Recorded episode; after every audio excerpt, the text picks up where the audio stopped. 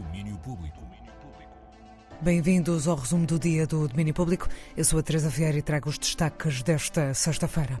Num dia que vamos ter emissão especial do concerto dos The National no Campo Pequeno. É de sintonizar a partir das 21h30 da noite na Antena 3 para entrar pelo universo da banda, nesta que é uma das 3 datas escutadas em terreno nacional. E em planos para hoje, o Cineco está na sua edição 29. Claudia Marcos Santos é uma das curadoras do festival e deixa-nos os destaques para hoje. Às 18h passa uma longa internacional igualmente a competição, intitulada The Last Transhumans, um filme da Roménia que descreve, tanto em fotografia como em filme, a extensão de um modo de vida milenar. À noite, às 21h30, pode ver-se o filme de ficção O Reino Animal, uma coprodução francesa e belga que retrata uma aventura entre um pai e um filho num mundo onde alguns humanos começaram a transformar-se noutras espécies animais. As propostas para hoje do Cineco, que começou já pela manhã na Casa Municipal da Ceia, a edição 29 do Cineco segue até dia 3 de outubro em Ceia. E em Leiria vamos ter o último fim de semana de Ágora no Castelo. Por lá o público pode encontrar Panacea, uma instalação artística de Diana Policarpo, bem como uma série de concertos. Teremos aqui a apresentação de uma residência artística de Paulo Santo, músico de Leiria, e com o compositor e multi-instrumentista Bruno Pernadas, que vão também adaptar toda a sua experiência para esta experiência acústica que é estar na Igreja da Pena. Continuamos com a Orquestra Sem Fronteiras, não é? Este trabalho, projeto importantíssimo, que fala também sobre a fixação de diversos músicos no centro e interior de Portugal e também espalhados por todo o território.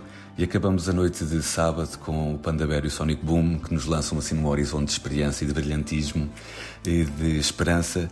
No dia seguinte, também 2 projetos extremamente importantes: A Garota Não, não é? Estas palavras de intervenção, de reflexão, e Mão Verde, não é? Este concerto dedicado ao público infantil-juvenil que fala sobre diversos temas, onde a sustentabilidade e a ecologia são importantíssimas também na nossa vivência diária e que é transversal a todas as idades. Gui Garrido, programador do ciclo, com as propostas para este último fim de semana do Ágora, um ciclo com o apoio da Antena 3 que chega ao fim no domingo. E ontem começou a edição 12 do Festival Materiais Diversos, 10 dias de programação com dança, teatro, música e conversas, tudo a acontecer no eixo Mind Alcanena.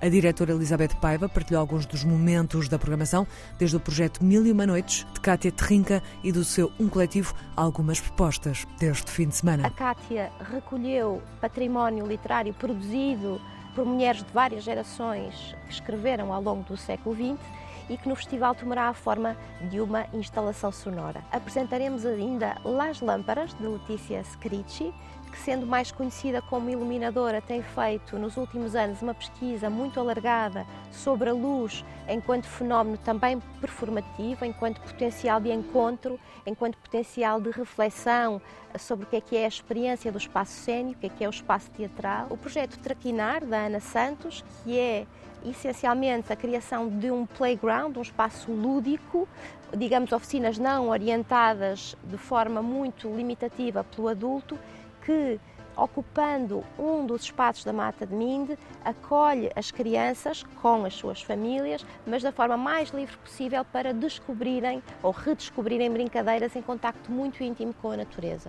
Algumas das muitas propostas de Materiais Diversos. O festival continua até dia 15, mais sobre o programa do festival no domínio público de fim de semana. E Esta Noite Grita-se é o nome do festim de leitura interpretada de peças de teatro que este ano chega à edição número 7. Segue até dezembro e leva textos de teatro a vários espaços da cidade de Lisboa, com breve salto pelo meio ao Teatro das Figuras, em Faro. Logo, às 21h, a estreia acontece na Lisboeta Biblioteca Palácio Galveias, como explica o Filipe Abreu, diretor artístico. Nós vamos começar com a leitura de Tatuagem, é um texto de D.L.O.R. sobre uma família disfuncional e um tema que é um pouco tabu, principalmente na época em que foi escrito em 92, que é abuso sexual e incesto, pronto, e é o início de trazer à ribalta esses assuntos e podermos, como sociedade, tentar resolvê-lo. Este é um dos 5 textos que vão ser lidos e interpretados no festim Esta Noite Grita-se. Outro deles, em estreia, será Tanque, de Sofia Perpétua, escolhido no meio do trabalho de 130 candidatas no Prémio Nova Dramaturgia de Autoria Feminina. E esta noite, no Porto, há a Mão d'Obra no Art Club. Olá, daqui Nela Cessi, Art Club. Hoje, dia 6, Mão d'Obra vai estar a fazer o lançamento do disco, como foi feito em Lisboa e foi um sucesso. Agora estamos no Porto obrigatoriamente, que o Porto é uma cidade obrigatória para se passar.